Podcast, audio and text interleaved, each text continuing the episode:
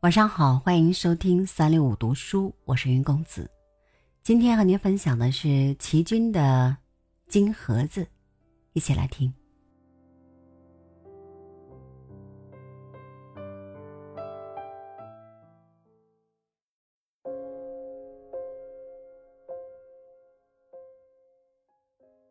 记得五岁的时候，我与长我三岁的哥哥就开始收集各色各样的香烟片了。经过长久的努力，我们把《封神榜》香烟片几乎全部收齐了。我们就把它收藏在一只金盒子里，这是父亲给我们的小小保险箱，外面挂着一把玲珑的小锁。小钥匙就由我与哥哥保管。每当父亲工余闲坐时，我们就要捧出金盒子，放在父亲的膝上，把香烟片一张张取出来，要父亲仔仔细细给我们讲画面上。纣王比干的故事。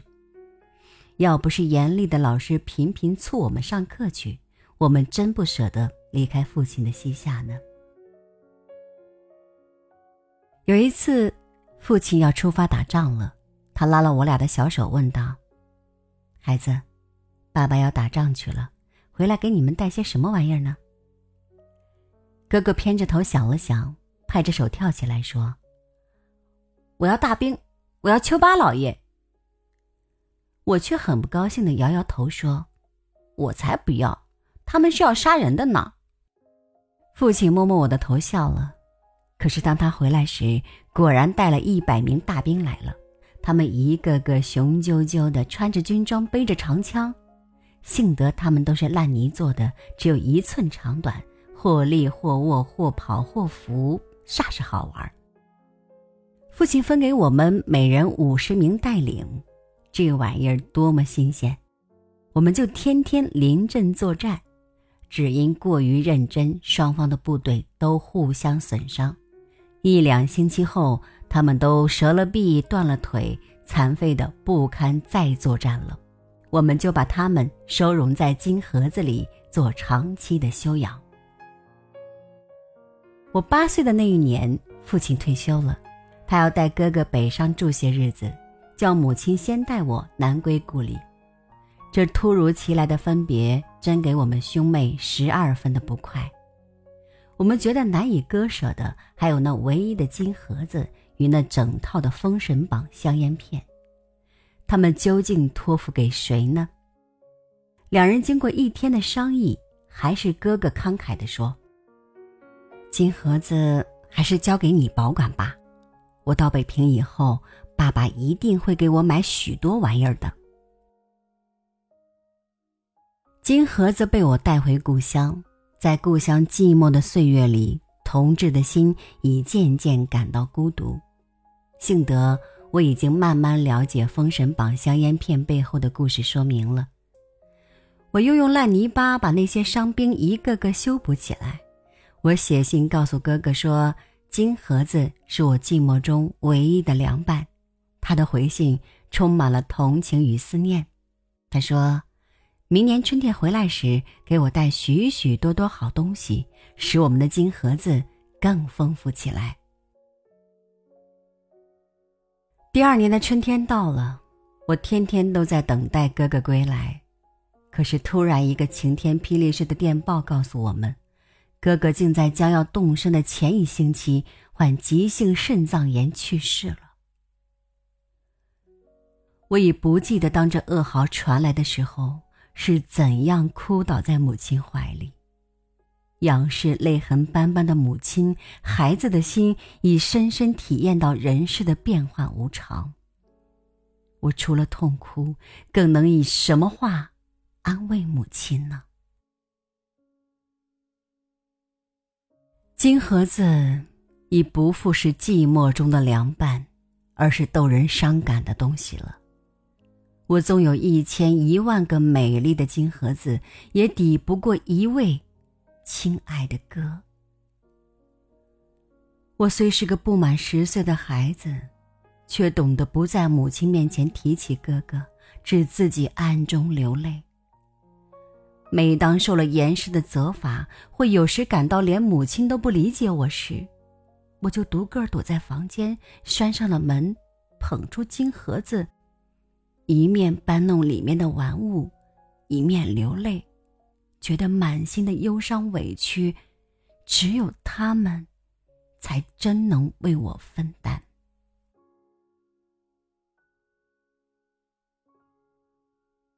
父亲安顿了哥哥的灵柩以后，带着一颗惨痛的心归来了。我默默的靠在父亲的膝前，他颤抖的手抚着我，早已呜咽。不能成声了。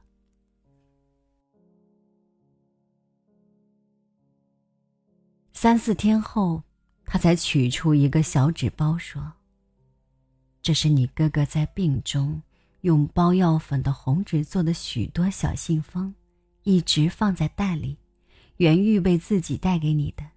现在，你拿去好好保存着吧。”我接过来打开一看，原来是十只小红纸信封，每一只里面都套有信纸，信纸上都用铅笔画着“松柏长青”四个空心的篆字，其中一个已写了给我的信，写着：“妹妹，我病了，不能回来，你快与妈妈来吧，我真寂寞，真想念妈妈与你呀。”那一晚上，整整哭到夜深。第二天，就小心翼翼的把小信封收藏在金盒子里。这就是他留给我唯一值得纪念的宝物了。三年后，母亲因不堪家中的寂寞，领养了一个族里的小弟弟。他是个十二分聪明的孩子，父母亲都非常爱他，给他买了许多玩具。我也把我与哥哥幼年的玩具都给了他，却始终藏过了这只小金盒子，再也舍不得给他。有一次被他发现了，他跳着叫着一定要，母亲带着责备的口吻说：“这么大的人了，还与六岁的小弟弟争玩具呢。”我无可奈何，含着泪把金盒子让给小弟弟，却始终不忍将一段爱惜金盒子的心事向母亲吐露。金盒子在六岁的童子手里显得多么不坚牢啊！我眼看他扭断了小锁，打碎了烂泥冰，连那几个最宝贵的小信封也几乎要遭殃了，我的心。如绞着一样疼，趁母亲不在，急忙从小弟弟手里抢救回来。可是金盒子已被摧残的支离破碎了。我真是心疼而且愤怒，忍不住打了他。他也骂我，小气的姐姐。他哭了，我也哭了。一年又一年的，弟弟已渐渐长大，他不再毁坏东西了。九岁的孩子就那么聪明懂事儿，他已明白我爱惜金盒子的苦心，帮着我用美丽的花纸包扎起烂泥冰的腿，再用铜丝修补起盒子上的小锁，说是为了纪念他不曾雾面的哥哥。他一定得要好好爱护这只金盒子。我们姐弟间的感情因而与日俱增，我也把思念哥哥的心完全寄托于弟弟了。弟弟十岁那年，我要离家外出，临别时，我将他的玩具都理在他的小抽屉里，自己带了这只金盒子在身边，因为金盒子对于我。不仅是一种纪念，而且是骨肉情爱之所系了。做客他乡，一连就是五年。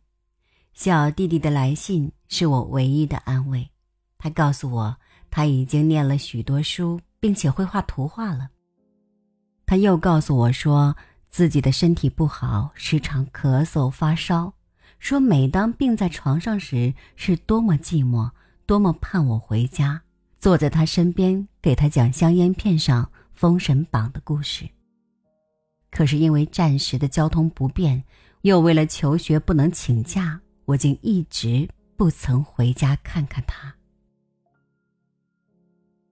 恍惚又是一场噩耗，一个电报告诉我，弟弟突患热肠病，只两天就不省人事。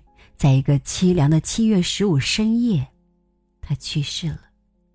在临死时，他忽然清醒起来，问姐姐可曾回家。我不能不怨恨残忍的天心，在十年前夺去了我的哥哥，十年后竟又要夺去我的弟弟。我不忍回想这接二连三的不幸事件，我是连眼泪也哭干了。哥哥与弟弟就这样的离开了我，留下的这一只金盒子给予我的惨痛，该多么深！但正为他给我与如许惨痛的回忆，使我可以捧着它尽情一哭。总觉得要比什么都不留下好得多吧。几年后，年迈的双亲都相继去世了，暗淡的人间，茫茫的世路，就只丢下我踽踽独行。如今我又打开这修补过的小锁，抚摸着里面一件一件的宝物。贴补烂泥冰的美丽花纸，已减退了往日的光彩，小信封上的铅笔字也逐渐模糊的不能辨认了。